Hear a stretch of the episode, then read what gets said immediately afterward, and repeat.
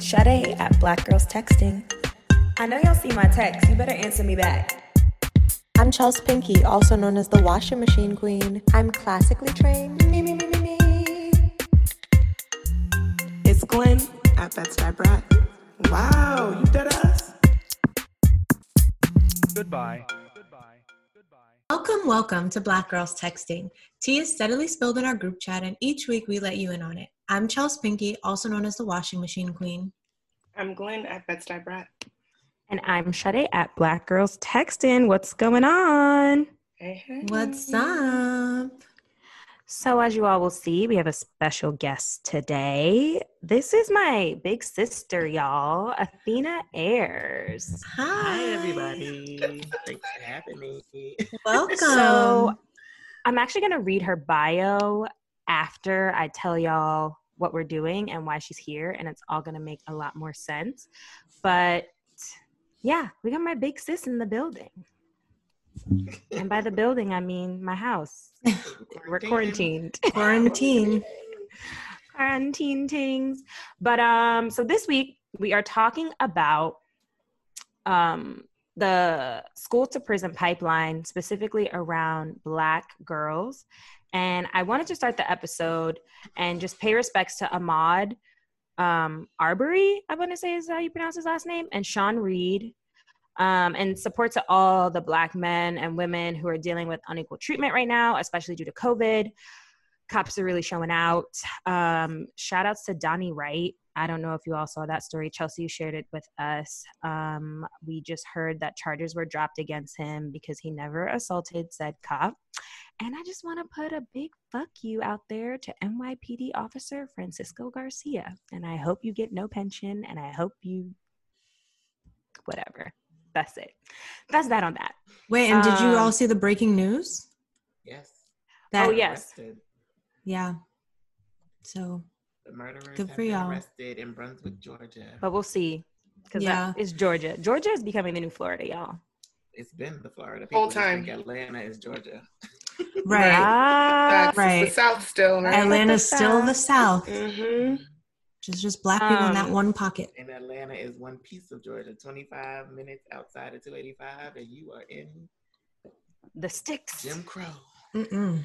Oh my She gosh. said Jim Crow. Yeah. um, but the inspo for this episode came from you, Glenice, um, sharing the New York Times article, How Black Girls Get Pushed Out of School. Um, it was by Erica Green and it came out on April 2nd of 2020. Um, it's a super impactful piece. So I want to read how it opens up because it literally just like threw chills through my body. Um, it says the tiny voice sent shockwaves across the nation. What are those for? The six year old asked the police officer who pulled out zip ties that he would soon fasten around her wrists. No, don't put handcuffs on. She pleaded through tears before she was led out of her school for a temper tantrum. Staff members said she had thrown earlier the other day, earlier that day. Please give me a second chance, the girl cried as she was escorted to the police car. Crazy. A Uh, six year old. Six. Six? Yeah. Oh my God. Your students. Your students' age. Exactly. Oh my God. That's heartbreaking. So, for years, um, a group of female organizers and researchers have been gathering evidence that young Black girls are some of the most harshly disciplined and over criminalized students student groups in the country. But there's very little dialogue around this conversation, especially around Black girls. You hear it more so speaking to Black boys. So, in the NYT piece, um, Erica Green interviews Monique W. Morris, who's the founder of the National Black Women's Justice Institute and the executive director of Grant Makers for Girls of Color. And she's really aiming to change the narrative and bring these girls' voices to the forefront. So, a documentary was done called Pushed Out called Push Out, the criminalization of Black girls in schools. And it's based off of a book that um, Monique Morris published in 2015. And it takes you through the journey of five Black female students who have confronted and overcome the quote unquote push out phenomenon, which is essentially the school to prison pipeline. So, first, I want to just encourage everyone to go check out Push Out Film, um, the book by Miss Morris, and learn more about her. She did a really dope TED talk. It was only like 14 minutes, mm-hmm. and it was really, really insightful. But um, in order to discuss this topic, we wanted to have an expert join us, mm-hmm. hence my sister. Mm-hmm. Um, so we're going to do this official tissue. We got a whole bio. Um, Athena Ayers states, too much, to whom much is given, much is required. And it's not only the motto of her middle school alma mater, but also a testament to her lifestyle. Yeah. I went there. oh, wow. um, so Miss Ayers states, I choose to dedicate my life to ensuring children from my community and other community communities like it have the same positive experience I did. Athena received her bachelor's degree in business administration with concentrations in marketing and French from Clark Atlanta, which we were just talking about, mister mm-hmm. Mr. Kenya Barris. Oh, yes, yes. um, followed by training with the New York City Teaching Fellows. She earned a master's degree in secondary mathematics education from City College of New York and has been a middle school math and reading teacher since 2006. Most recently, a math instructional coach at Capital Preparatory Magnet School in Hartford, Connecticut, and is also a member of the Dreambox Learning Professional Development Team. Hey, Lisa.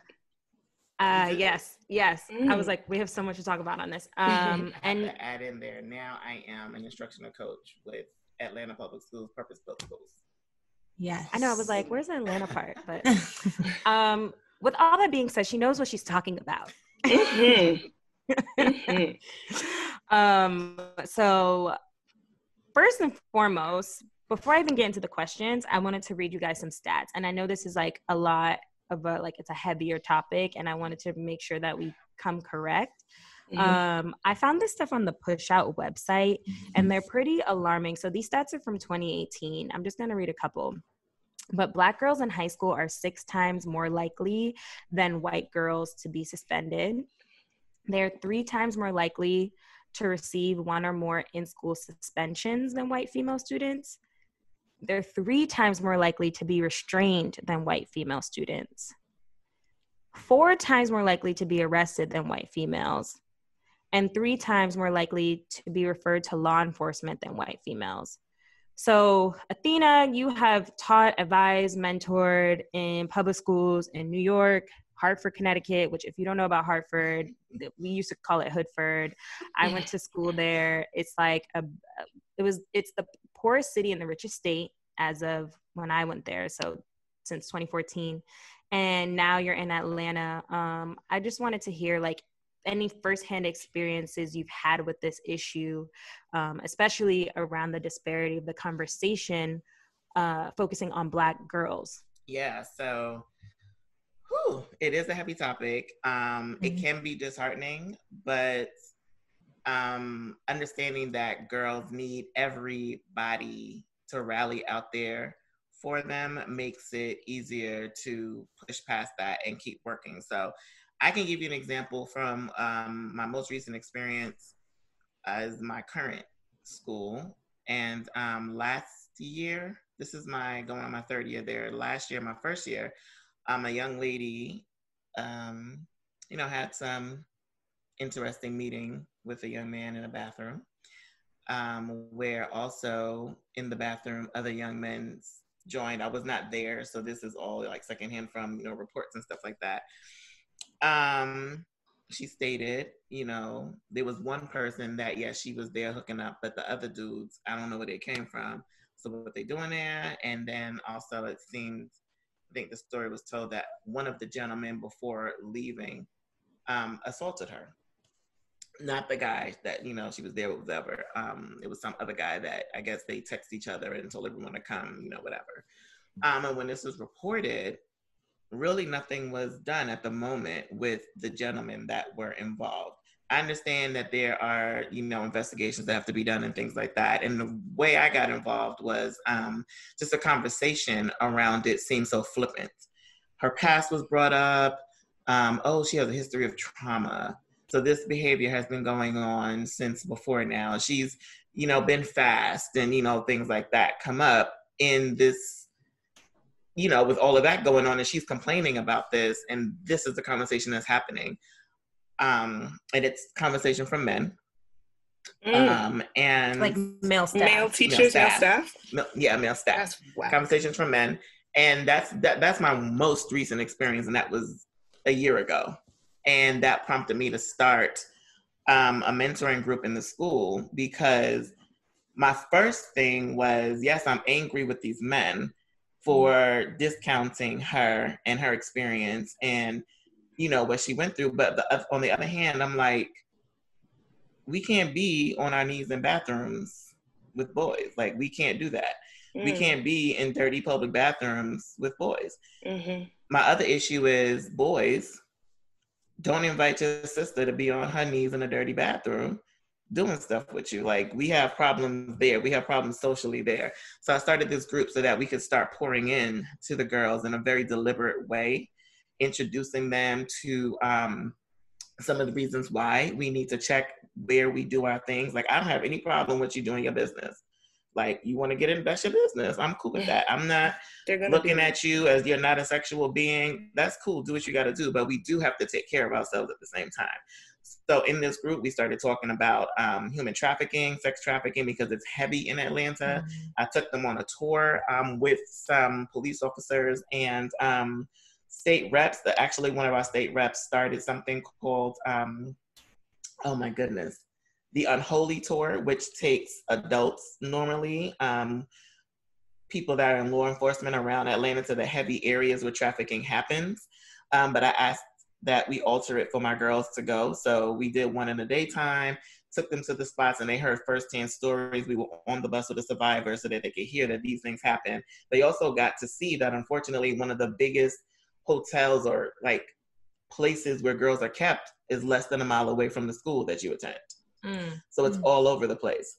Um, we also did things though, though we got the heavy stuff in, we did things to celebrate. So we brought their um, moms, if they had relationships with their moms, brought them out, brought some woman that they had a relationship with. We had brunch together. We shared our stories. We talked to each other. We wanted to just pour love into them. So we have events uh, all year that celebrate the girls. Most recently this year, I'm working with the dancer um, Diddy Ima um, that's Baton Day with Beyonce. Um, she's in Atlanta. She's a big oh. advocate for girls' rights.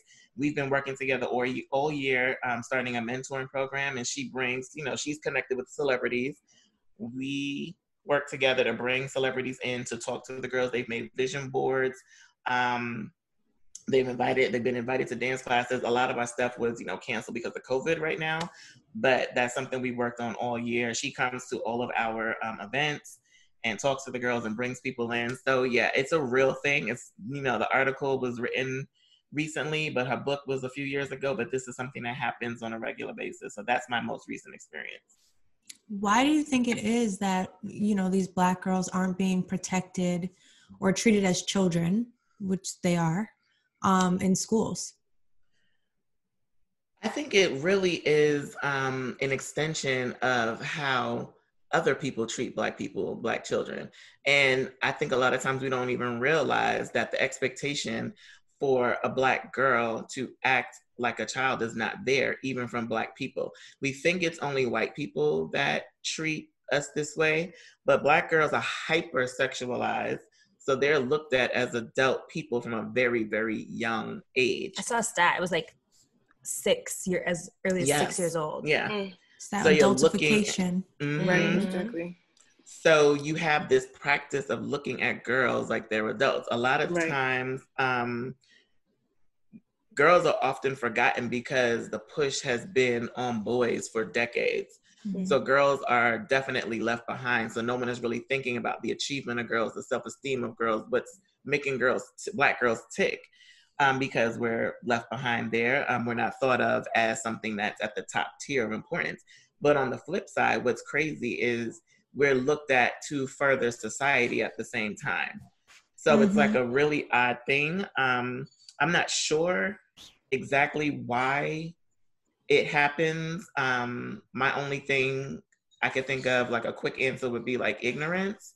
Mhm. um, and just and, and just looking at just forgetting, I guess, like just taking on um, an attitude of an oppressor. Mm. It's just kind of in in you, and you don't even realize you could be the most black power person, and you still act like this. I know men that have daughters, and they still forget about the girls in school. Like you're not even looking at these girls like this could be my daughter. Mhm. Yeah. It's I wanted to ask you guys do you feel like you've ever experienced, I guess, uh, being villainized compared to other students in your schools or just like any experiences you may have had with it in school? Yeah, I feel like I talked about this before, maybe in a recent episode. But when I was in high school, I went to this like predominantly white, prestigious public school up on the Upper West Side. And when I first got there, I just felt like super uncomfortable and like I couldn't keep up with these kids that were around me. And I remember I plagiarized on one of my essays in English class. And it turned into a whole thing. And I went to, I got taken to the principal's office and she was like, do you want to go back to your zone school? Like your zone school's boys and girls, right? I'm sure that would be easier for you to go to the school right in your neighborhood, wouldn't it? As if This she is a white person? A white lady, yes. As if Yeah, you like, said this on the last episode. exactly like as if, and literally I've never forgotten it, and I didn't know what to how to make sense of it at the time. But like the fact that it stuck with me so much, it's like the fact that she would hang something over my head like that, like a threat for this one thing that I did. And as I said, it's it's so ironic that like now I'm a writer and I was plagiarizing on something. It wasn't because I couldn't do it. It was because I like I was feeling insecure. Pressure. There was a, a lot of Mhm. things. I was a freshman there. How about have a conversation with me first? Why make this OD threat and like hang something over my head and, and say like I could send you back? Like you don't essentially like you don't belong here. And al- and already Mhm. assuming that my zone school was going to be a school that wasn't any good. Um, and I had a lot of experiences like that in general in school. Like I can say that, you know, people tried to look out for me in some ways, but I always felt like they were um, like stereotyping me. They'd be like, "Oh, Glynn, I really want you to come on the college tour. I think you could really use this experience. it's good for you." Yeah. What the fuck are you talking about? My mom is gonna drive me on a college tour next week to HBCUs. You taking me to fucking um I can't remember the damn name of the school. I went on the damn trip too. It was crazy.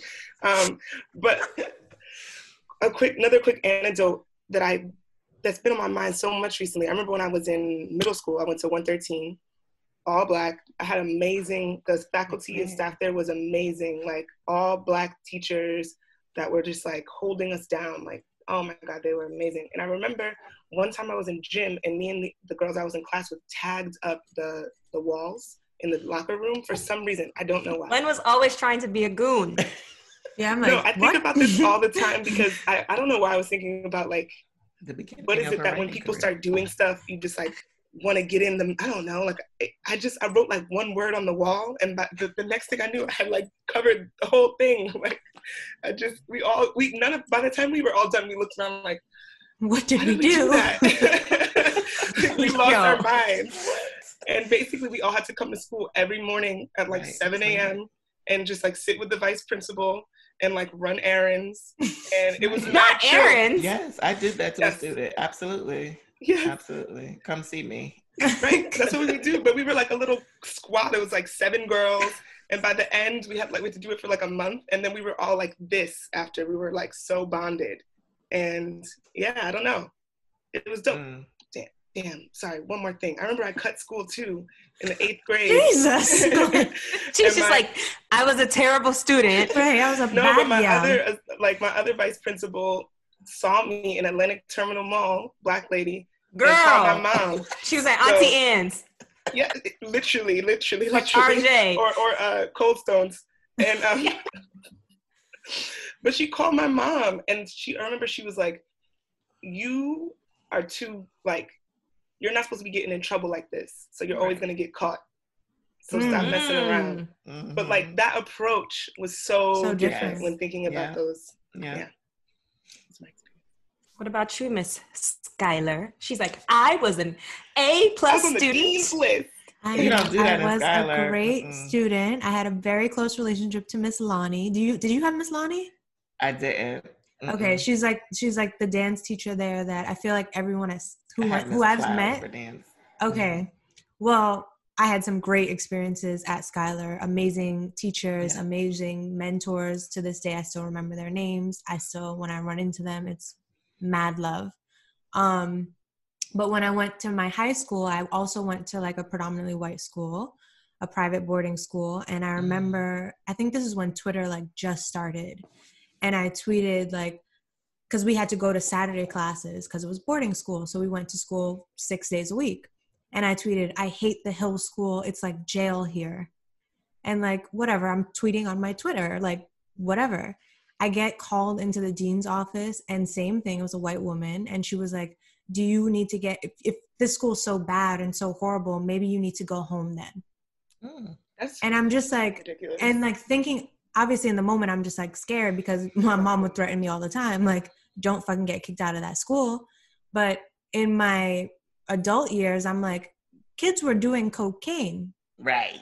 And i tweeted right. you're threatening me to get like to get kicked out i wasn't drinking in high school i wasn't doing drugs in high school i tweeted because i was frustrated that i had saturday sure? class no i wasn't doing that at boarding school Oh, i did it when you introduced me to the At drink- home drinks on the weekends.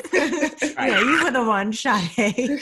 but um, yeah, and I'm like thinking about that as an adult, and I'm like, that was wildly inappropriate to do that, especially to this girl who's one of like five black kids in the entire school. You know, I'm a financial aid student. You know, I Oh, have added couth. pressure. Mhm. You know, I have added pressure from my single mom who who like busted her ass to get me here, Oh my and you're gonna like threaten me about a tweet. Right. Imagine and- how she gets to know that's going to get you worked up and emotional. Um, I was all it all those things though. you just listed. Yeah. Yeah. Yeah. and That's all it's for. and it was just like like a, a means of power or like i remember we had a, a very a pretty strict dress code and we couldn't have pants with rivets. So rivets are like the little metal things on jeans. So Mhm. that's how they determine if a pant was like a jean. So Oh, okay. i remember i got so excited because i got these pants on sale at the outlet for j. Crew and they were like corduroy pants and they had rivets but i was like they don't look like jeans like they're corduroys They're not jeans. they're not jeans. and I Yeah, wore them they- to school and that same te- that same like woman was like hater. like barked on me about being Mhm. out of dress code and I was just like, "One, are you going to buy me a whole new wardrobe?" Like it, it was just like the approach was just not not okay, not correct and I think it did have to do with her being a white woman that was like out of touch and like Yep. not interested in getting to know me or like Mhm. caring for me like a child and Mhm. so she treated me as an adult.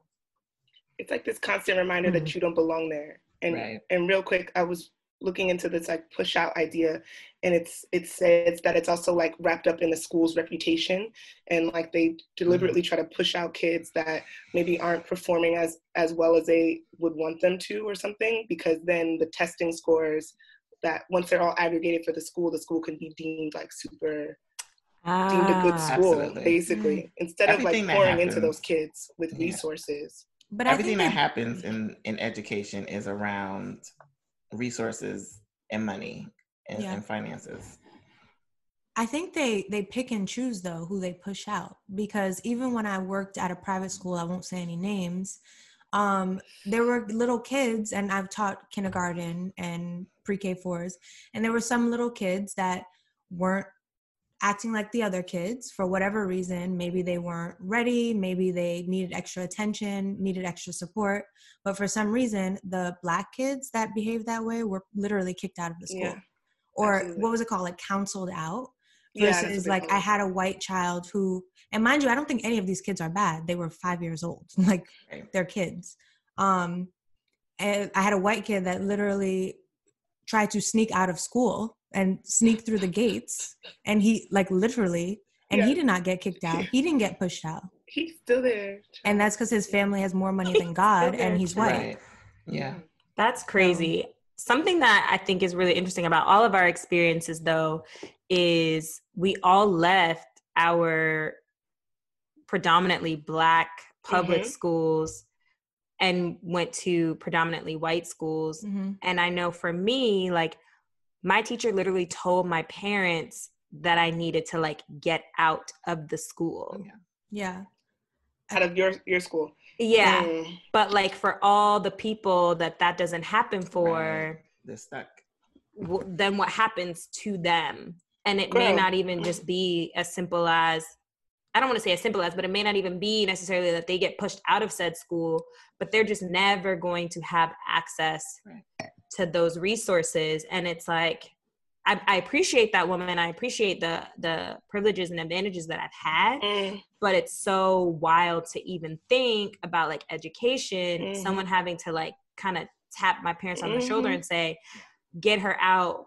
Mm. And knowing that they had the means in a way to be able to even do that. Cause like, why me? Why not whomever? Rattle off a list of names, right? I That's what I was gonna say when Glynn was talking that, and Chelsea, your story also like you all are very lucky that you had a support system. Yeah. And if I go back to Chelsea's original question, I think I can answer it a little bit better because this is something that's been on my mind. So, in addition to ignorance, the other part of it is that the adult in the situation um, is really not the the larger piece of the problem. The larger piece of the problem is us as Black people and Black girls feeling empowered. If I felt empowered and had a certain amount of confidence, there's nothing that you can say to me in any of these situations. Like if I were empowered and I'm confident, and that white woman said to me, Do you want to go back to your school? I'm going to have something for you. Mhm. Or Mhm. they're not going to even fool with you like that because they already know, like, she's not the one to play with. Right. Mhm. Um, but we don't come with that a lot of times, and we don't come with the support too many times. So a lot of times our schools get to do these things to us because it's already ingrained in us. Really, as a black community, it's ingrained in us that we're not empowered to do anything. That we are waiting for someone to come and give us what it is that we need. Yeah. Um, so then that trickles down to our children and when they go into other spaces how they interact and how people treat them. So you all are lucky that you all had that support which will add to your confidence because if you know that your mother is taking you on a college tour next week so bitch what you talking about? Then you already you know you're up a level you're already up there. And our schools get to do these things and you know you hear the word touted that phrase touted uh, achievement gap achievement gap it's honestly not an achievement gap. There is a resource gap, absolutely, Mm. but it's honestly not an achievement gap. There's nothing that's saying that black girls cannot achieve like white girls. We normally don't have the resources, which a big part of that is the mentoring Yes. that we need. There needs to be like a body on every black girl to Mhm. watch her grow and support her through the crap that she's going to get through. From a lot of times in, in the neighborhoods that I work in, like the districts that I work in, I've only worked in Title One schools professionally. Um, I have worked in like What does that mean? Oh, sorry. Yes. Title One means that you receive um, larger doses of federal funding because your um, student body, a certain percentage of them um, receives free lunch. So it's usually like 90% of your kids qualify for free lunch. So you're a deemed Title One and you receive funds so that you can get these resources. The problem is that the conversation keeps revolving around um, equality. And I think even in the Black community, we talk about equality, equality, we scream equality, equality, equal, equal, equal. But we leave out equity all the time, and those are two very different things. Mhm. So I'm getting these funds because I'm supposed to be leveling the playing field Mm. with those kids that are in the suburbs achieving or whatever that don't look like us. So we get these funds, but what's missing is the equity piece. The equality, you're giving everybody the same thing. Right. Equity is I am paying attention to you and figuring out what you need to succeed, and I'm giving you that in Mhm. addition to the money. So as we keep screaming about equality, even the people that we tout as our community leaders, that equity conversation has to be on top so that we can start fighting the right fight. Um, so until you know we get some people up in there to protect our girls and show them um, what life can be, and model it for them, and come in and really get involved. Like you have to be involved on so many levels, like at home, follow them to school, follow them after school, like really be there. And we can really get some work done with our black girls. Yeah. I think the piece you said about confidence is really important. And like even I'm I've never been a mother, but um, I always think about how I would like to mother my kids um, and what I want to take from my mom, what I want to adapt, what I want to change. And one major thing that I see with a lot of these white children is they're just brought up to like really just yeah. be so confident. Like yeah. mm. even the ones that they ain't that smart, they're not right. that bright, they're not mm-hmm. that talented, but they feel like they are. And I feel like that confidence is just like something that's so key um, in that moment when the woman was like, Do you want to go back home? You know, I could have expressed how I'm doing better than half the student body academically. So right. I don't think you want me to go mm. back home. Um, and like right. all these things. Oh my God, that, that would have been a bar. and yes. all these things that I now feel so comfortable saying, but at that moment I was I was timid. I was in this all white, right. thrown into this all white space, yeah. thrown into this extremely wealthy space. And I think that's another point that I was thinking about. Um, how we all kind of went from these black schools to these white schools mm. that's something i've also been contemplating like is that a good thing you know should we right. be pouring into our own schools as a community versus yeah. like pulling our talented kids out and putting them in these white spaces where they're just faced with all this bullshit on the daily mm. um and like how that affects our mental and um mm. what we can be doing as a community to just like you know make our own shit top yeah. tier. Yeah. Okay, Marcus, we just getting we just getting it ready. Last episode we talking about we doing a pilgrimage. We getting out yeah, of here. Right, I'm ready. That's it. You have to because we keep doing that. We keep thinking that white is right, and we keep mm. like sacrificing our children and throwing them into white spaces, thinking that it's better. Um, when unfortunately, some of the things you will get out of it will be better, but it doesn't have to be that way. Right. Um, we can build. We have so many educators in the Black community. Like, it's mm. like, why don't we have a dope school somewhere? Right. Like, why? I mean, we have a couple of them, you know, like the Capital Preps that where I worked um, with Steve Perry. Um, they're doing some good things in there. Skylar was dope too. Yeah, Skylar, super dope. Do you know TBT, anything about LeBron School? I was just I, thinking yeah, about LeBron. No, LeBron School. I hear. I haven't gone in there to see because there's a lot now. There's a difference. Mm-hmm. You can read about the school, mm-hmm. but you got to go in the school mm. and observe and see how the teachers are, see how the students are, because there's a lot of tricky things that still go on. Like you will hear schools tout, you know, 100% of our graduates go on to four year colleges.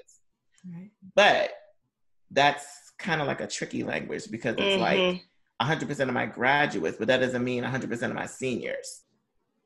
That just means that, you know, if I had 100 seniors, what if there's only 20 seniors graduating? Right. All of them went to college. Mm.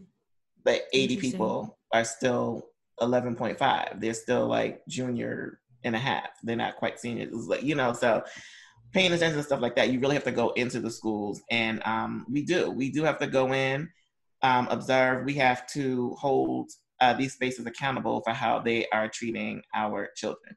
And we have to, I know for myself, advocate for the girls around us. I have an example of shopping with my daughter. Um, she's only four now, so this might have been when she was two. And she was crying in the store. And I'm trying to change the face of Black mother and not go into mm. the whole, what you crying about, slapping people and all that, you know. I'm trying to be like, I'm gonna let you feel your feelings.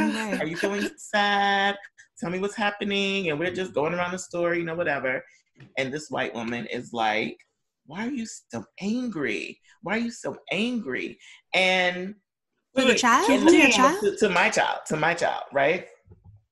and then like I'm I'm I'm kind of like breaking apart the situation as it's happening because my first response is like, oh, I gotta knock you out. Like, who are you talking to? But you can't just go knocking out white women because that's just not how things, you know, Sadly. are set up in society. So I'm really trying to break down the situation. I'm realizing that she thinks that she is, you know, like being friendly or talking to a child in child language or whatever. And I didn't think that I fully advocated for my own child in that Mm. moment. And it made me so angry. I was so angry um, that I don't know if I felt comfortable saying something or if I was trying to figure out where she's coming from. So maybe I can, you know. And I don't feel like we have to do that all the time. Like sometimes you got to pop off and just be like, no, thank you. Or, you know, I'm I don't know, handling but we have to advocate for the girls around us ourselves to really start building that. Yeah. Don't worry, I make up for it every day. Like I build. I am like Chelsea was talking about, like, listen, I'm picking apart what makes a successful white man. What are those qualities? What what are those white men out there doing? What are they like? And we gonna instill some of that um confidence Yeah. in this black girl. Because I I want you to be think- out there acting like a white a white man. A Todd. That's right. I've been thinking this idea about like confidence and like boldness in black girls, and I think about all the girls like that I went to middle school with that I thought were like so fearless. I remember seeing girls that would literally fight boys, or like if anybody said anything to them, they would like pop off. Like they seemed again fearless, um, but at the same time, like that was the type of behavior or like attitude that was always vilified, villainized.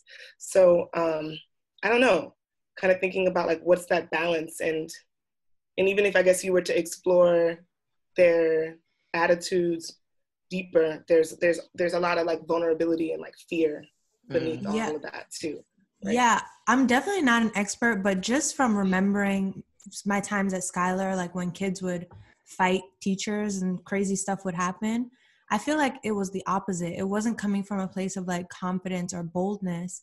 It was like a place of insecurity. Like I'm so mad right now and I can't Mhm. even like express myself in words and like I can't even like like I'm so mad that like I have to hit you. You know, Right. like I don't know if that's the correct way of looking at it, but I think we also need to empower young black girls especially to like not turn to fighting. Right. Mm-hmm. So that goes into a lot of that social emotional learning that has to start at home first.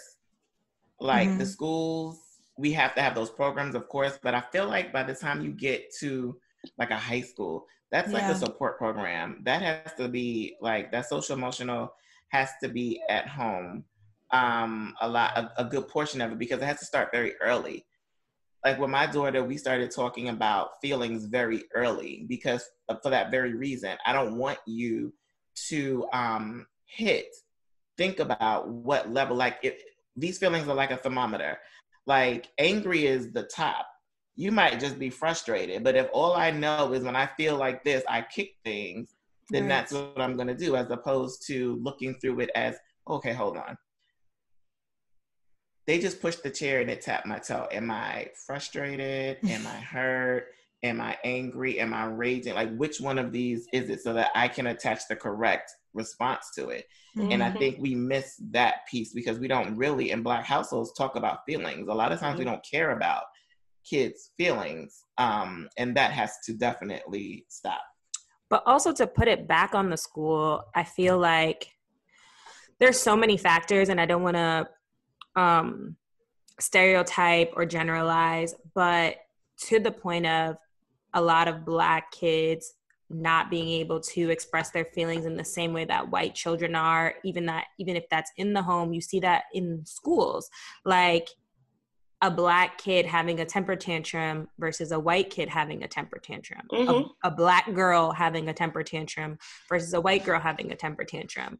Like why is it that if a black girl has a temper tantrum she has a problem she's angry a white girl has a temper tantrum it's just like let's all go hug on jessica Yep. because she's sad Because I society is racist. And I feel And like was, yeah. we need to like come to terms with that. Like I feel like white people need to know that you could be the best, kindest white person. You have racist thoughts and like Mm. racial bias biases. And you have to like literally know that and like come to terms with that so that when these things happen, you can do a double take.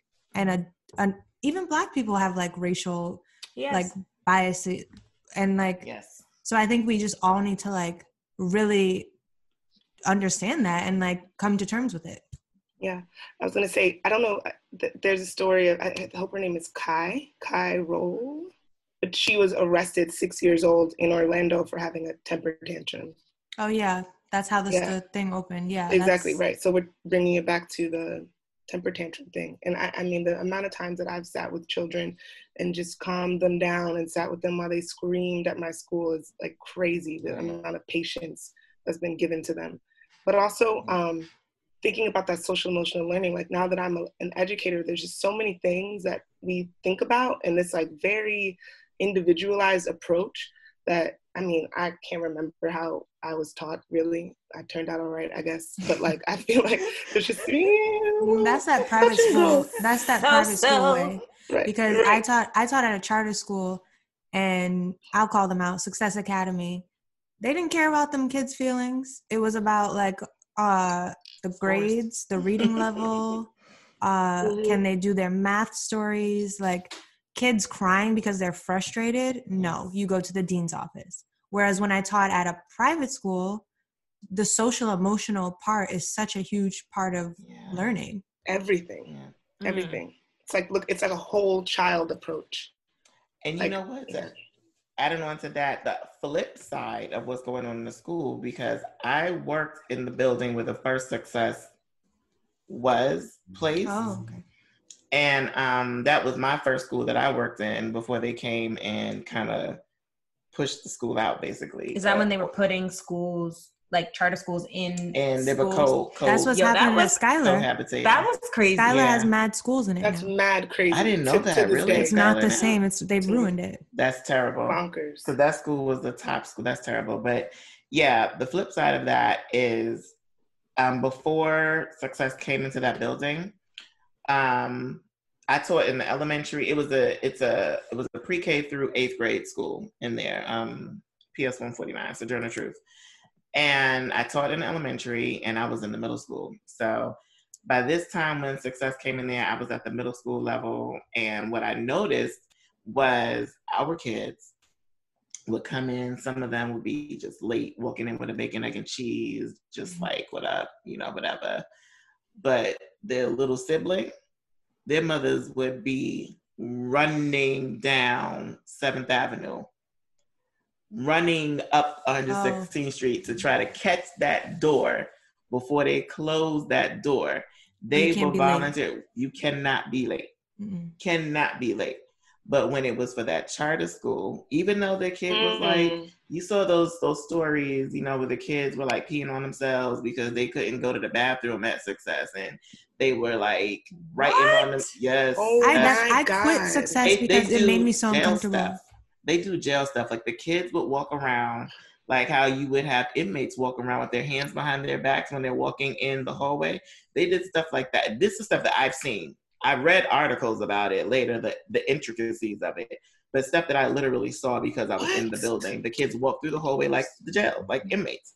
Yeah. Um, the practice that they would do with inmates so that you can keep your hands to yourself or whatever. Um, but the, the parents would accept that they would be running to get there before that door closed if you were late.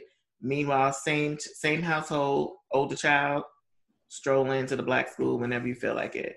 So we let those things happen again because the face of success looks different than what my face looks like. Mm. Yeah, I feel like it's so systematic though because I'm trying to imagine myself as, and I'm not trying to stereotype, but if I'm a single mom and I'm hearing that this school yields Uh. success, you know, you're gonna go to that school, you're gonna get high test scores, you're gonna go to a great college.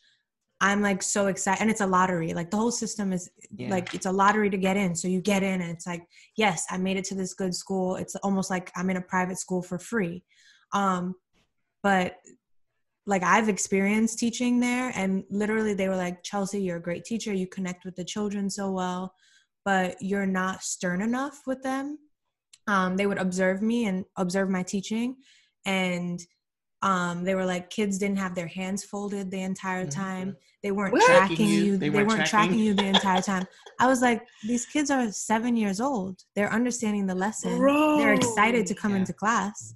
I don't have my kids Oh crying my because they're confused about how to read a word. That's like- so sad.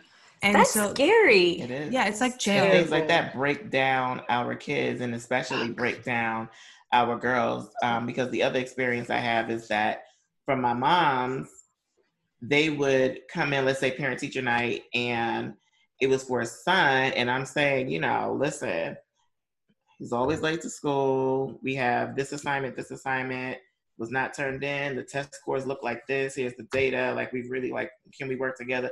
Well, you know, he's trying his hardest, and you know, you know, on the weekend he plays football, and you know he does this, and so mm. I don't know, and you know all this stuff. But same conversation for a girl. What she don't she don't do what? Get over here. Get up. You don't do what? Mm. You not doing your homework. You coming to school late. Oh, she gonna get it together. Next mm. week, watch tomorrow when she come in here, she gonna be a whole new person because we don't play that, and, and it's for the girl. Mm. So we spend a lot of time That's coddling so black boys and treating black girls like adults. So they are never um, feeling not never. That's a strong word, but they rarely feel. Rarely is another strong word, but they may not often. I was gonna say often. feel that support that they need. And again, that's breaking down that confidence. So if I'm mm-hmm. getting broken down at home and broken down by society, when it's time for me to do pretty much anything, um, I'm not going to maybe perform that well at it. I also may take on an attitude that you know, I want to get out of this situation so badly that I'm going to do my best so I can get out of here. But that still comes with its own amount of pressure and, mm-hmm. um, you know, constraints in there. Um, another thing I noticed is um, there's this cycle of a lot of times envy between mother and daughter um, mm. that I couldn't peg what it was for a while, but in, when I kept seeing the behavior, I noticed that it there was a lot of envy um, between mother daughter, and it spans. It's not like, oh, when I was teaching in Harlem, this is what happened. I saw it, and I taught in three different states, and I envy keep about seeing what? it. Envy, like um, whatever the mother's childhood was, was good enough for them, and why mm. should you get better?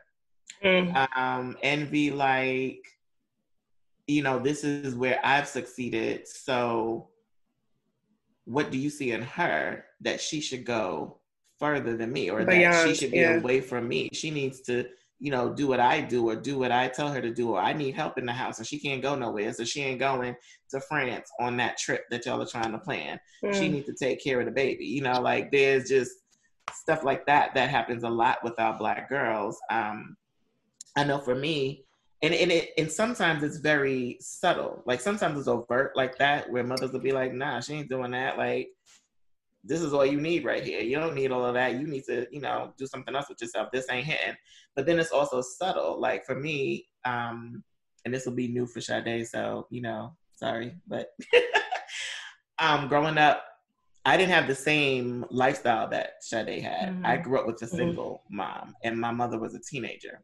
So I grew up understanding that, and I grew up also with my mother like sacrificing everything, mm-hmm. everything. Like my mother had duck shoes that she would wear in the winter, you know, those rubber shoes. Mm-hmm. They had a hole in them. Mm-hmm. Like she wore them because we needed stuff. You know what I'm mm-hmm. saying? So I grew up um, understanding that we didn't have a lot, but my mother worked really hard to get me what I needed. So I didn't ask for extra. And I kept that thought mm. for so long and I never asked for a lot of things. Mm-hmm. So like when I got to high school, I was a French buff. Like I started taking French in sixth grade and I continued on through. I was taking Latin in high school, French, everything. I went to Midwood. Um, and I remember my teacher saying, Oh my God, you are so talented. You need to go to out study abroad, you know, blah, blah, blah. This is in college, sorry. He needs to go to study abroad and, you know, this is the program and here it is. I took the paper and I was like, oh gosh, I'm so excited. I walked out the room and threw it away because I was like, I can't ask. You're not gonna be able to get it. For two thousand dollars. I can't ask her for that because she doesn't have it. I just grew up with her with that understanding. She never said, "Don't ask for nothing. You can't have nothing." It, it was just me internalizing growing up as this mm. child with this single black mother who worked all the time that this is what you do to make life smooth. Mm, so there right. could be a lot of that also. It's very um it's it's it's um kind of an innate thing sometimes too. Oh my god, we have to do another episode because I'm like, do you think I'm I a know. demon? We have to No. No, but you know the thing No. is this though. I became an advocate for you because I saw the same things. Like, no, don't stop her. She wants to Mhm. do what? Let her go. Mm. Like she Mm. wants to go, go, let her go. Like, don't Wow. stop her. And then I would tell you the same thing too. Like, no, tell mommy that's what you want to do hmm because I already knew what that was. Yeah. I like love Beautiful. having a big Damn. sister. I could cry. Me For real. I'm like, oh my gosh, Sade. Wow. my um so yeah, she's my spoiled. my Wow. older sister is she's 16 years older than me and it's crazy Yeah, that we're 15 told apart. Yeah.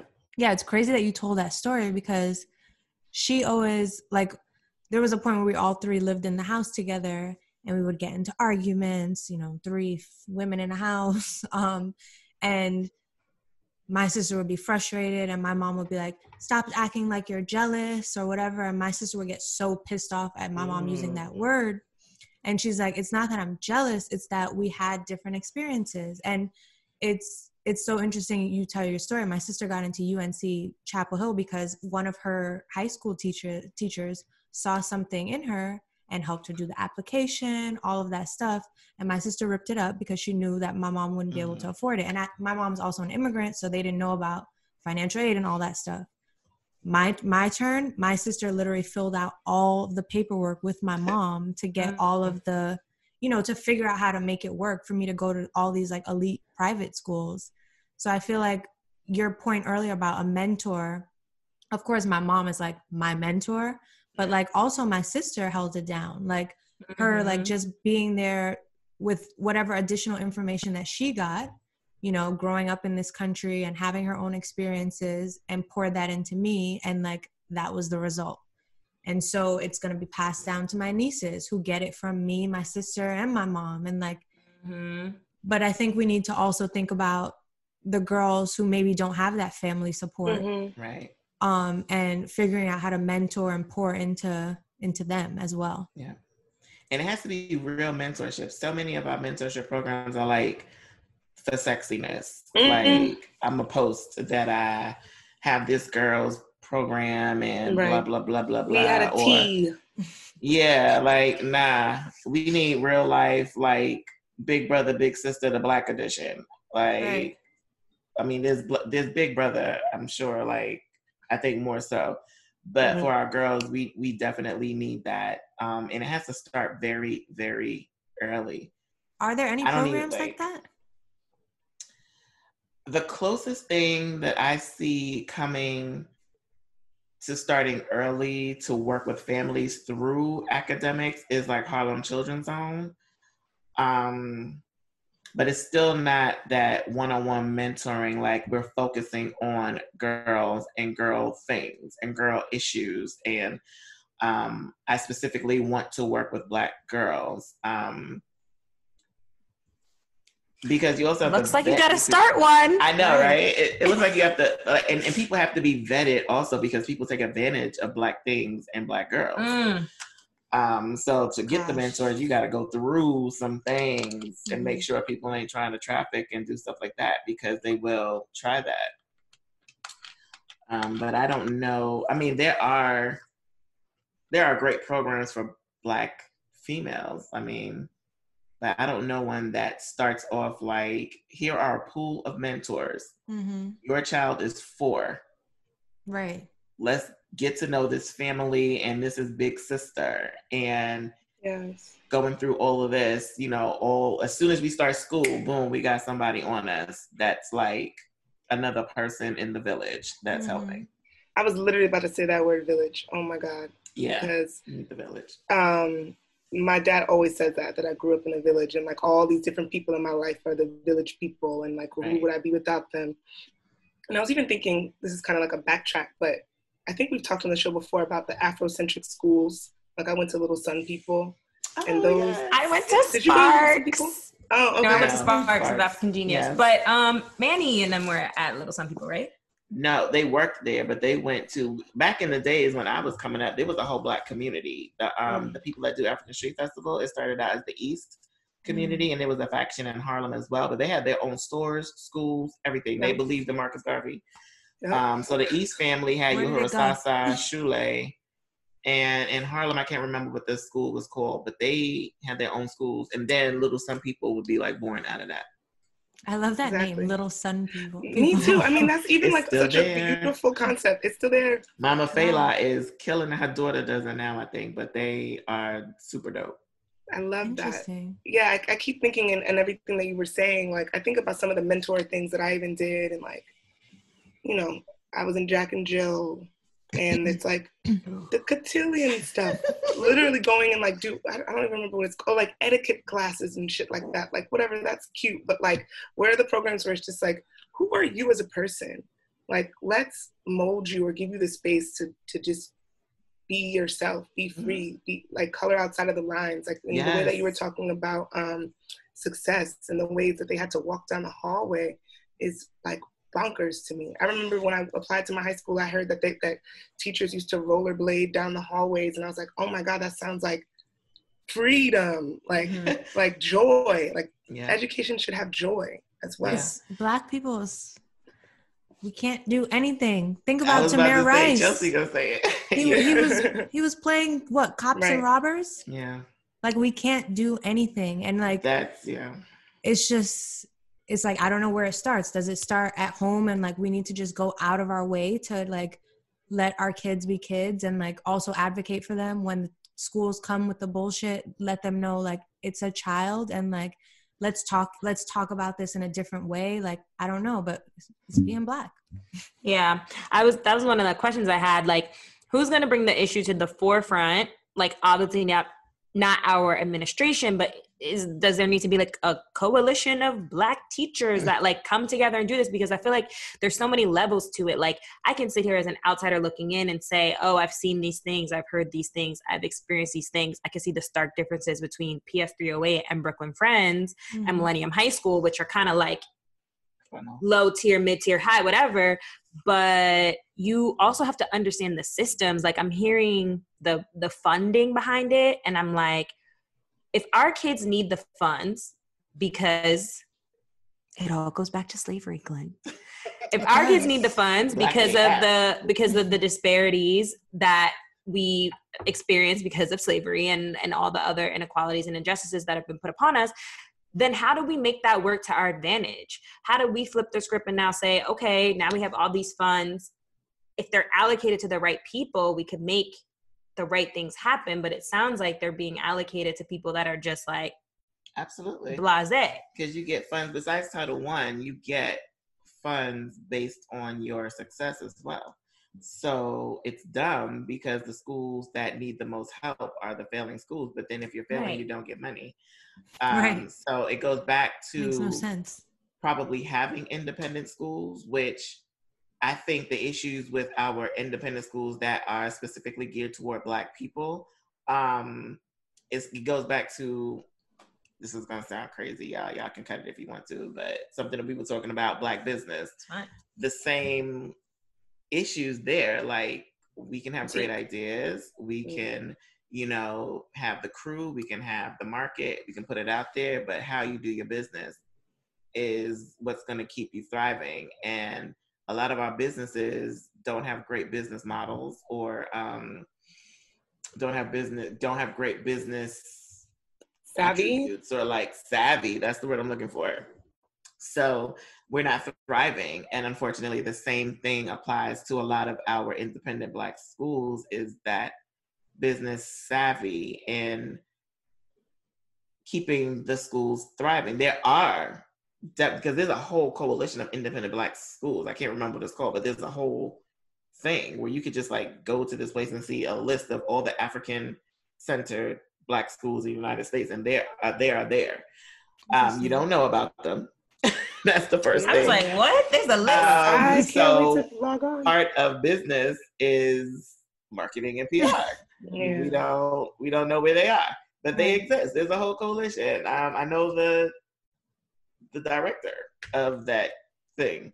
But like Um, knowing that we've been started here and white people started here, I feel like the government should be funding that No, no, no, discrepancy. that's supposed to be like that. or or not i feel like the government i feel like By the design. government should be giving special aid to all black schools Right. like That's that, that Mm. equity piece, right? yeah like Right, so that's hbcus should be getting extra money savviness. That's the Mhm. savviness in there. So like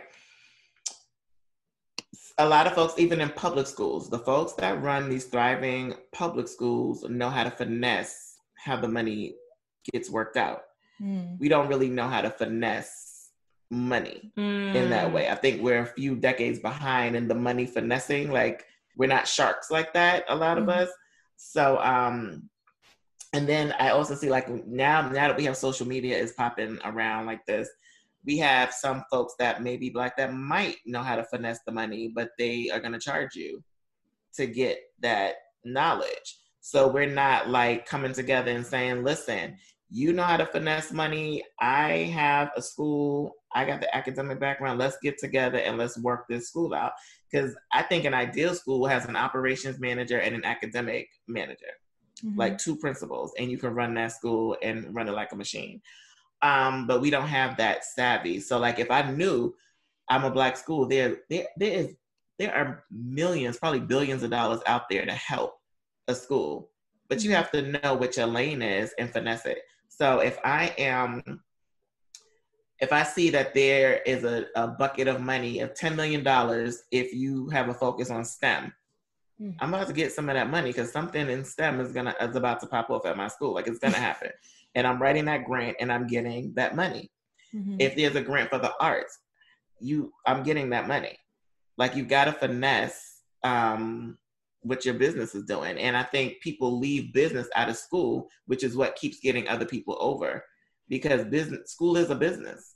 Mm. And we keep thinking about the fuzzy warm part of it. And yeah, we need that part. Keep the fuzzy warm, but get a shark to do Right. that business part and bring that in there so you can get these things that you need. Fill out that paperwork, get in the right rooms, get at the right tables to get the money. We have too many black people that have a lot of money for us to not have dope schools. Yeah, I going back to slavery, I think that there needs to be a major re-education in our community of like helping each other. Sometimes people say black people with money can be worse than white people with money and like not sharing information, not sharing resources, not pooling things together and I don't know, I think it's a relearning because that's not our culture. Like that's Right. a very competitive western very that's a very, is not. that's a very Yeah. western way of thinking Yeah, like we're supposed to be working together Communal. and we're not doing that Yeah, absolutely not. I fear for HBCUs in the time of COVID because we've been living off of homecoming. Right. What right you gonna do now?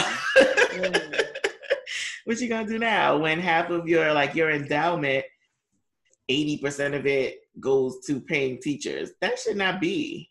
You Right. should be having other funds to pay your teachers, and your endowment should be for thriving students. Um, Mm. that's not the case. Our HBCUs use so much of their money just to keep teachers Hmm. and we rely on these other things that are like frivolous to like keep the school going. Like we're not. I mean, this is gonna sound crazy. I went to an HBCU, so you know I can say it. But so many, so often we are not touted for academics. We're touted for the social. So now that we don't have the social, what are we going to do? Mm-hmm. I always said to my mom, and she's like, "Don't you say that you need a 3.9 to even get in the door at Howard." ah, like, Now they will turn you. Now they will turn you you, down, get, you will. You will get rejected quick, quick. and they will let you in too, but you won't get no money. Mhm. Ah, that was the that's, thing That's that the name of that about tune. Unless you play in the band, Right. or you play a sport, or you know you'll get a little money that way. But That's crazy. no, I'm not gonna talk about HBCUs like that. Y'all edit that out now. It's okay.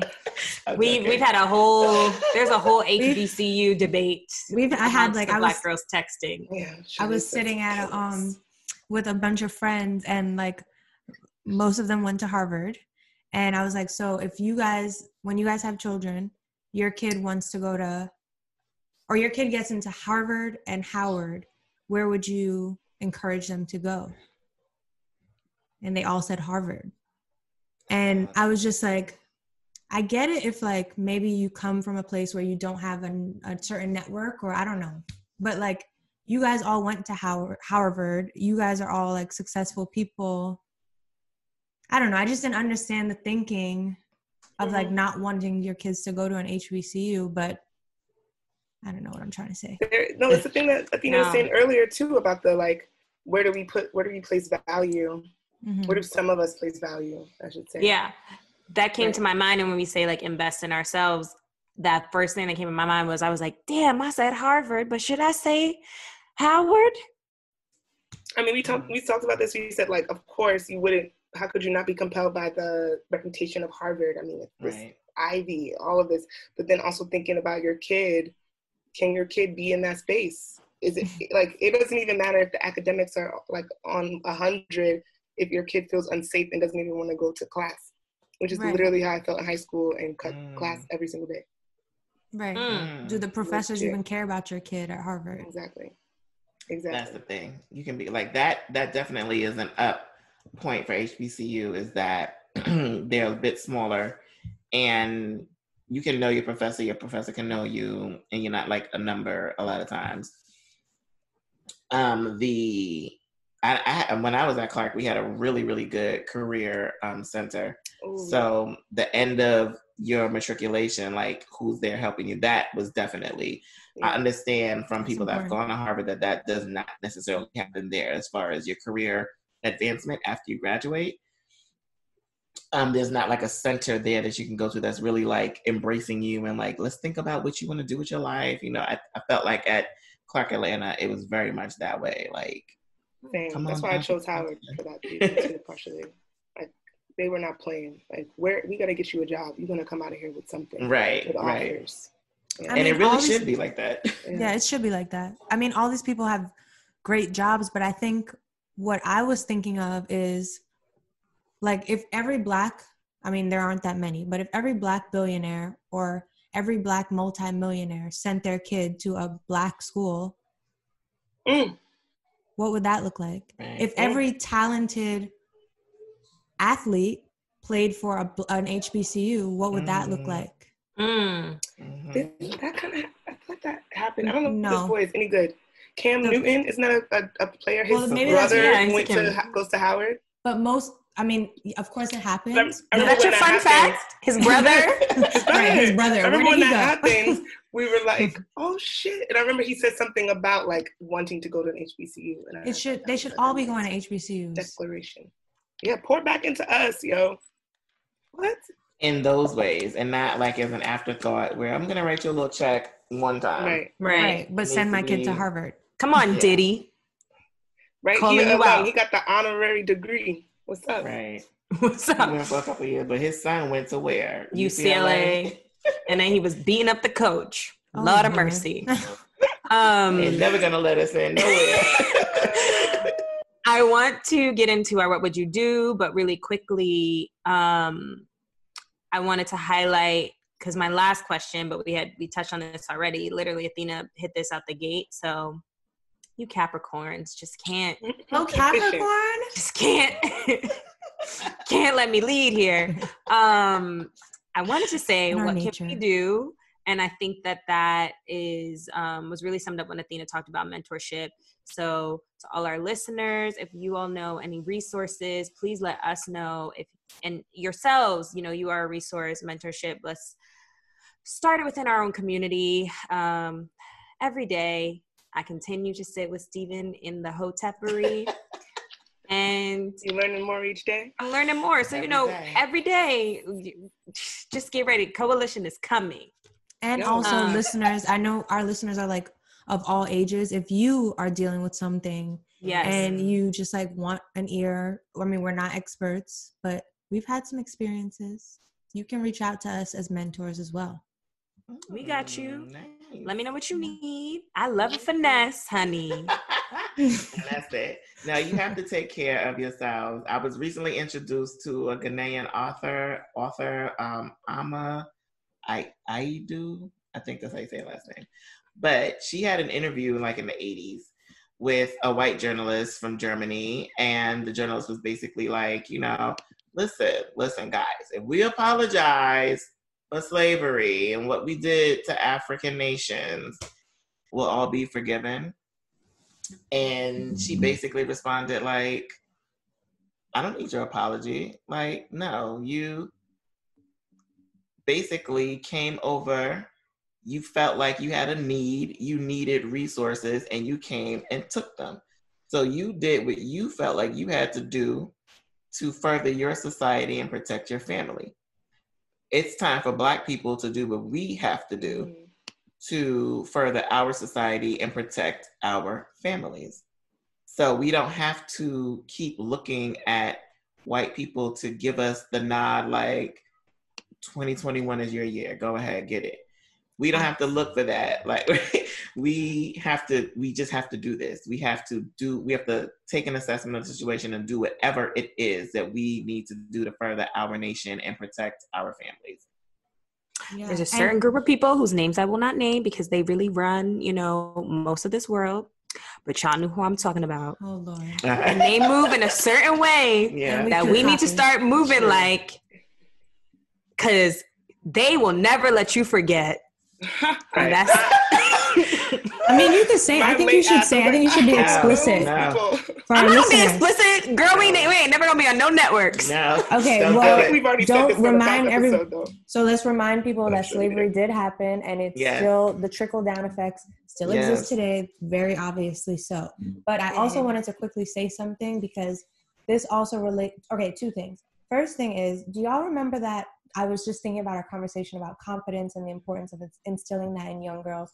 Do you remember the interview with Venus and Serena Williams when they're children, the and father. they're and yeah, and they're like the interview is like, so you know, how do you feel about your skills or something? And I think Venus is like, I think we're really good. I think we're gonna win. And the guy's like, well, how are you so sure you're gonna win? And she's like, I think we're gonna win. And the father immediately steps in and he's like, don't do that don't question their their confidence. They know they're going to win. They answered you. They said that they knew that they were going to win stop questioning them about it. Yes. Mm. and i feel like that was such a beautiful moment and i hope they put it in the will smith movie that they're making. Mm. um but yeah that just taught me or reminded me of like the importance of parents really instilling yeah. that confidence. Yes. um and then the other thing is that i was thinking about is we've been having this conversation about girls specifically and so I would ask for our the male people in our community, like black mm. men, um, and even for other women, to really think about you know what it is to be a black woman, what it is to mm-hmm. be a mm-hmm. black girl. I'm even thinking about, and I'm not playing the struggle Olympics, but I'm even thinking about all the black men that have been getting killed, right? And we know their names. There are a mm. lot of black women who have been getting killed, a mm. lot, and we know Sandra Bland Mm-hmm. We don't like talk about it. We don't um, treat it in the same way. Like even the narrative is like, you know, if you have sons, be careful. No, if you have daughters, you also need to be careful. Mm-hmm. Real careful. So like mm-hmm. that's just another thing I want to think of. And you know, Malcolm X said it: the black woman is the most disrespected person yeah. in America. So like we need to just be mindful of that and like take extra care of our women and girls as well. Chelsea, I'm standing for you in this black look, it's giving me Black, black Panther energy. Giving black facts. yeah, black spitting facts. black facts. Yes. Um, so this is great. With all that being said, we have a segment it's called What Would You Do? Um, we usually sing City High. It sounds real ratchet over oh, Zoom. Oh, yeah. It don't work on Zoom. Um, anyways, Okay, so this is a fun one, talking about black men. So it says, Hi, ladies. My name is Darius. I'm a black father to a beautiful black daughter, and I recently discovered your show, and it has really opened my eyes on many levels. So thank you. I listened to your Black AF episode and the subject of your daughter twerking on Instagram or even around you, and I had an immediate adverse reaction to the thought. Hmm. Um, to the thought naturally, but I had to work through it. My daughter does things that I call her out on as being quote unquote fast, even though she's only 10, but I want to protect her at all costs. Am I mm. projecting onto her? The whole feminism bit is tripping me up. And I don't know if I should just let her mother handle those conversations. Mm. What do y'all think? Trying to be a better dad to raise a phenomenal black girl like y'all. Oh my God. Thanks, Darius. and then I was like, and then he said that. I think he's I mean, trying. he's going through some dad shit. I My guess. dad was a was fucking crazy. he said Like, you you're were fast. acting like a psycho. Everything was just like, uh, I don't know. Like everything was like, you can't be out here like that. Why you got that on? Like it was just like he would freak out. He was terrified all you the got that big bumper, gal. He was probably like stressed, like, No, oh I think- shit. I remember the conversation that one of his friends was over and they were like, mm, "You need to watch her." It was a woman who also had Oh like God. body, and she Oh. was like, mm, "I remember what it's like for me. You need to make sure she's good." And I think he was like lost Wow. his mind. There's that intensity, but like. I remember when those conversations were happening, and it made me like afraid, or, or like feel, like feeling like like all this shame and like all this stuff, and I don't know. I mean, I think dads are often going to be overprotective, but I I do think black dads be on some next shit in a lot of ways. Y'all need to call Darius out. Mm-mm. Yeah. Mhm. Don't call You- your daughter you- you- fast. you could- Don't call your daughter fast. And she's 10. Don't do it. Don't send it to her mother and act like you're projecting your fear and all. Don't do that. Don't think because she's twerking that she's gonna be on her knees somewhere Mm. when she turns 17 because you're projecting probably something that you did. So stop. Um that's not like don't don't do it. I would probably take another approach and uh, we we as black parents we need to start having more conversations because why are you why why are you twerking? What are you seeing that's making you twerk? But also get more educated um, as an adult because we call it twerking and we have put a connotation on it from strip clubs and stuff like that when it actually derives from African dance. So I might go in and try to look at, you know, where's this coming from and take another spin on it. Mhm. Like, unfortunately, society has put these things on us. As a parent, one thing that I have um, taken up when I feel confused, I read the Four Agreements. It's a quick read. Mm. But one thing that it talks about in there, and I talk about this in a lot of places that I've talked recently, um, society's dream. She's booked and busy. yes. humble, humble brag, yeah. Last week when I was with Oprah, we talked about um, the four agreements talks about society's dream versus your own dream, and we have to break out of believing that society's dream is the end all be all and think about what it is that we want. So society has said that twerking is this and twerking is that, but you need to have a conversation with your daughter if you feel that fearful about it about what twerking means to her. And when you find out that she's Hmm. just like, I'm just dancing, dad, then let her be just dancing, dad. Yes, Yeah, I agree. I and feel it's like again you're a self-esteem projecting. thing, Right. right? Like Mhm. where, like if if if the the relationship between the between Darius between you Darius and your daughter, um, if you're like if she's not seeking attention from men or like all this, if there's like not all this other stuff intertwined with the dancing and stuff, as you said, like if she's feeling free and she's dancing, that's a different conversation. Um, Yeah. I know I saw you liked this post, Chelsea, that this guy that you know posted of his daughter. She has like a portrait of her. She's like maybe one year year old. And like she points to it and is always like, Who is that? Who is that? And he's like, It's you. And he'll take it down and tell her to kiss the picture. Um, It's so cute. But Darius, stay involved. Don't send her to mom. Who does that? Glynn, Glynn's That's your man's? Oh, I don't follow him. I need. I, I follow He's him on our actually other so account. cute with that baby. I'm gonna go do some. I'm gonna go. I, I, I met the baby. I didn't meet the baby. I Oh, saw the did, she baby. did. She's the so baby in real life. beautiful. She's mad cute. I saw the Um, baby with the yeah. yeah. Oh. I, Darius, I think hopefully you've listened to the entire episode. And at this point, you've realized a little bit about adultification, a little bit about how unfairly it is for Black girls. Because I wonder if this was a little white girl moving her butt, right? If you would just be like, oh, she's exploring her body, she's moving her body parts. Like, you know what I'm saying? But because it's a little Black girl, it's like sexual or like fast or whatever word you use Mm. um you're projecting that's a kid you know i think i do wonder though what your opinion is as a mom on that conversation that we've all experienced of our moms kind of being like you're black you can't do that You know what Mhm. I'm saying? Like you're not like them. Would you Yeah. think that that's the right way of like because it is true we can't do everything white people can do, but like how do you have that conversation? So it is a struggle because there's a fine line. Um, again, we cannot control society's dream for Black people because it's written in a certain way that's not advantageous to our sanity. Mm. Um, but I I don't struggle too much because what I do think about is I'm very intentional about raising her with a certain amount of freedom. Um, because I want her to feel what being a child is. I want her ultimately my dream for her is to be a thinker.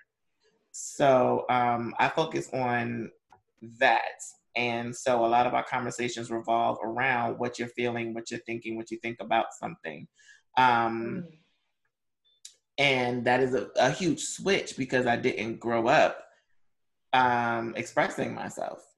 So it's just definitely learned behavior, and it, it is a struggle, Chelsea, because there is that fine line. Um, but I do it regardless. Um, one thing, like thinking about the young, the baby that you guys are talking about, she I've curated because I'm a curator now. You didn't know that, right? I curate things. So I curated when she was born a YouTube playlist basically of um, morning everything. So we watched this since she was a baby. What's it until now. called? Oh, it's called it's called Maven Molding. So it's a series of Oh my god, a that's such a series good of name. Maven Molding. Molding. It's a of YouTube playlist. So we have Maven Molding in the morning. Maven Molding says goodnight. Maven Molding talks about science. We have different little things, whatever. Um, so her morning session has a video from Fable Vision, which is an awesome product um, from Peter Reynolds. He's a, a book illustrator.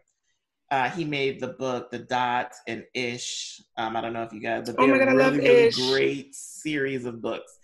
Um, so he has this. It's written by somebody else, but it's from his company Fable Vision called um, The Reflection in Me, and it's um, really it's a black girl.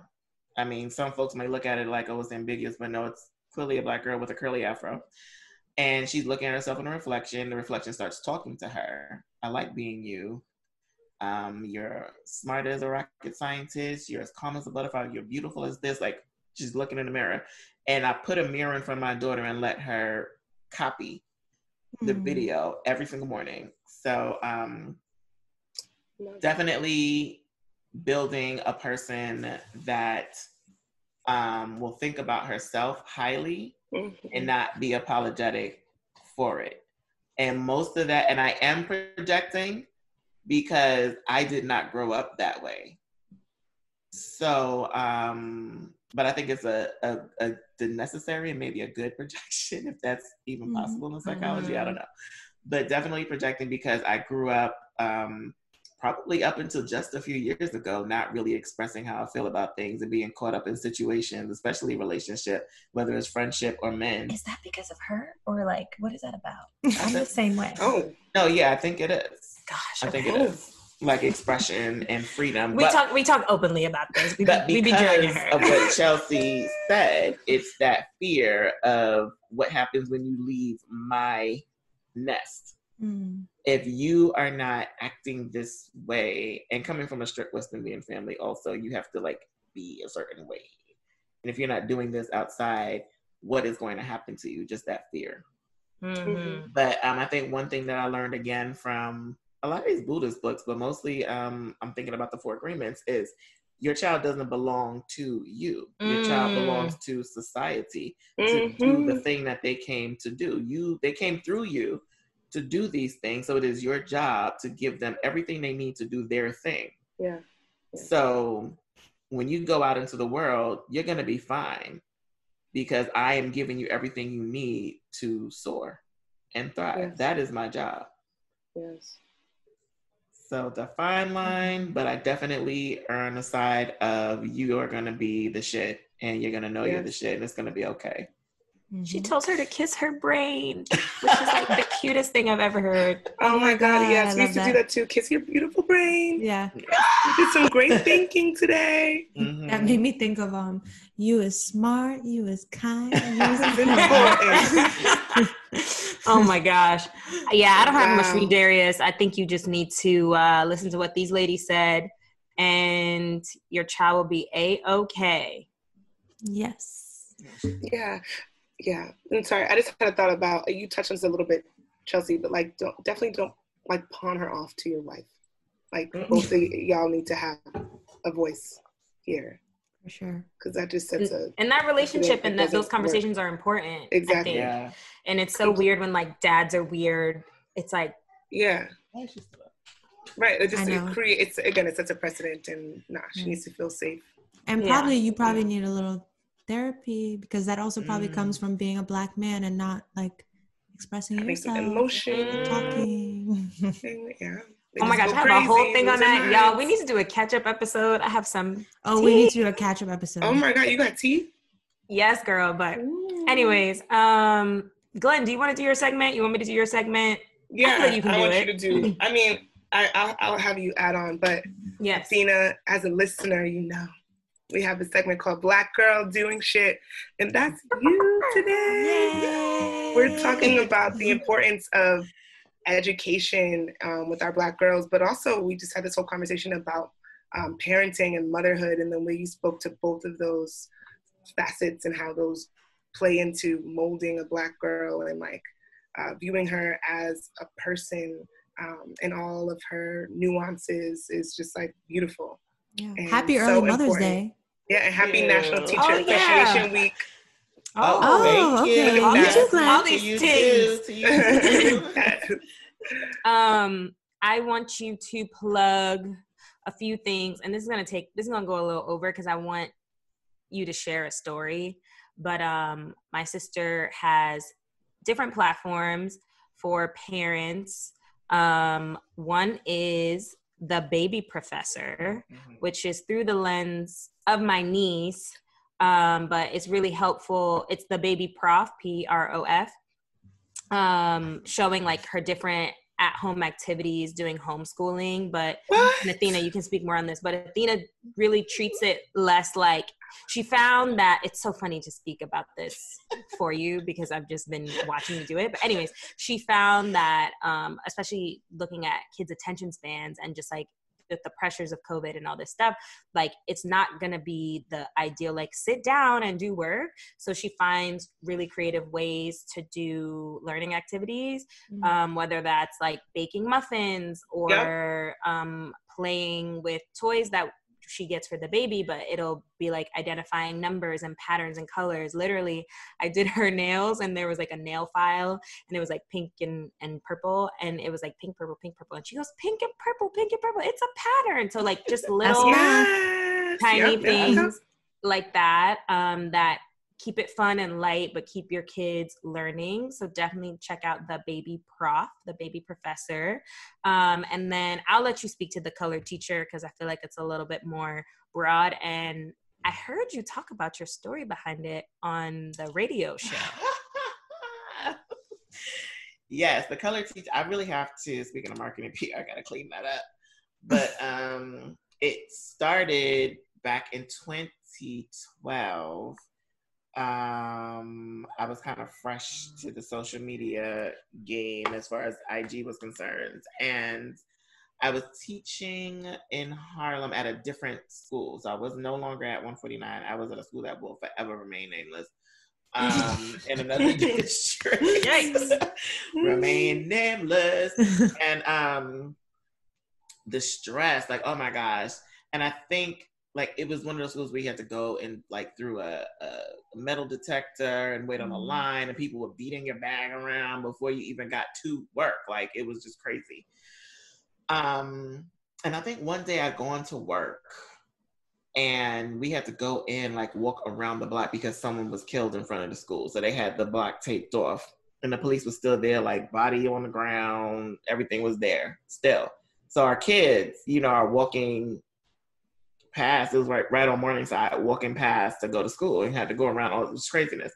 So I was thinking about, you know, the stress of working in a public school and feeling like you're upholding systems that do not aid your community or your people.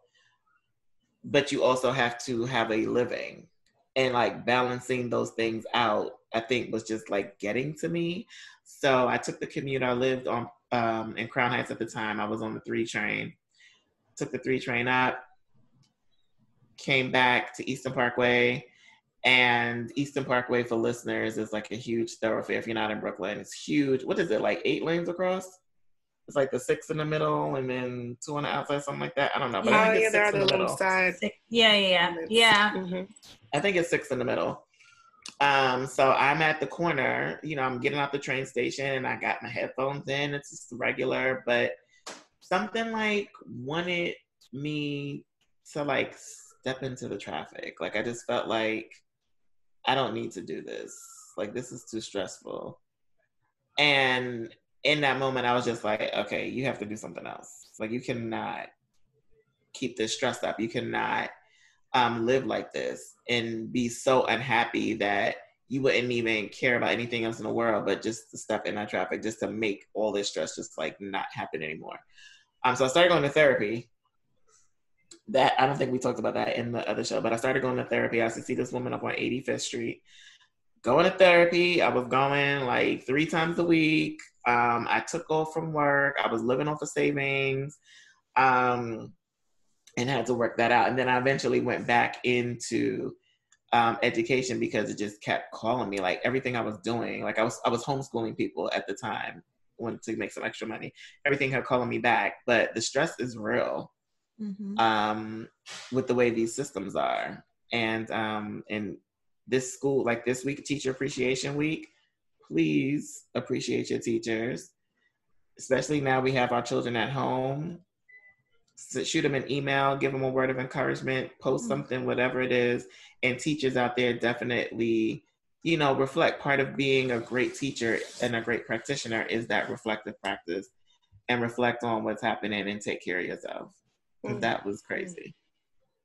Mm. So that's where the color teacher came from. But the platform is more like to um, the platform was born to talk about the journey and have an open space for educators to like talk. Mm. Love that. God, no. It stems from for colored girls. Yes, Who- who, who considers considered suicide. suicide. Yeah, Ah, okay, right, that's the enough. connection. Yeah. Yes. Yeah. I was like, Yeah. something with the Sorry, rainbow. yeah. Yeah, yeah, yeah, yeah, yeah. And Ntozake Shange um, for colored girls. Yeah. But it's spelled oh, the colored The T T C H R. Yeah. Yes. So Well peep all those things. Um, Ah. I'm so honored. My sister's like a crazy good educator. We started the episode type late because my boss over here asked me about ratios and shit, and I was like, "Yo, come over here. I don't know what's going on." um, but um, yeah, this was so fun. Thank you for joining Oh my us. We God, definitely have to have you on again. Chelsea and I have talked about doing a big sis, little sis yeah. We have. That'd be episode. so but- Um, she's a plethora of information over here. No, I seriously, see I, um. I took notes. You took notes, that ass? I have notes. yes. She's like, these these kids ain't gonna get me. Woo! I, Oh yeah. my gosh. Ooh. Oh yeah, anytime, Glynn. I figured that out. Mhm. But year three, I was offline. good. First three years, I sucked. After year three, I started figuring things out. Like, oh, you gotta be crazy. Okay, I can do that. Um, tough. Well, that was another episode of Black Girls Texting. Um, we are steadily approaching episode 100, and we Mm. really appreciate all of your support. Um, please continue to DM us. Email us hello at Black Girls Texting. Let us know what you want to hear. We are really excited about just making dynamic content during these during these times. These times. these times. But no, that ass. Like we um are just really inspired by things that y'all send us or things that we find and we want to just take this time to just explore different topics. If there are people that you think we should talk to Mhm. um send them our way and thank you thank you for listening. And don't forget to final email us at hello at blackgirlstexting.com yes. and follow our Instagram at blackgirlstexting. And am I missing Shout out? Alyssa because our, our social popping right now. I don't know if y'all. Oh yes. Oh We got a new uh, we got a new addition to the team. Yes, us likes Alyssa. and comments and Exactly. ting. Yes. And thank you for listening. All right, y'all. Bye. Bye.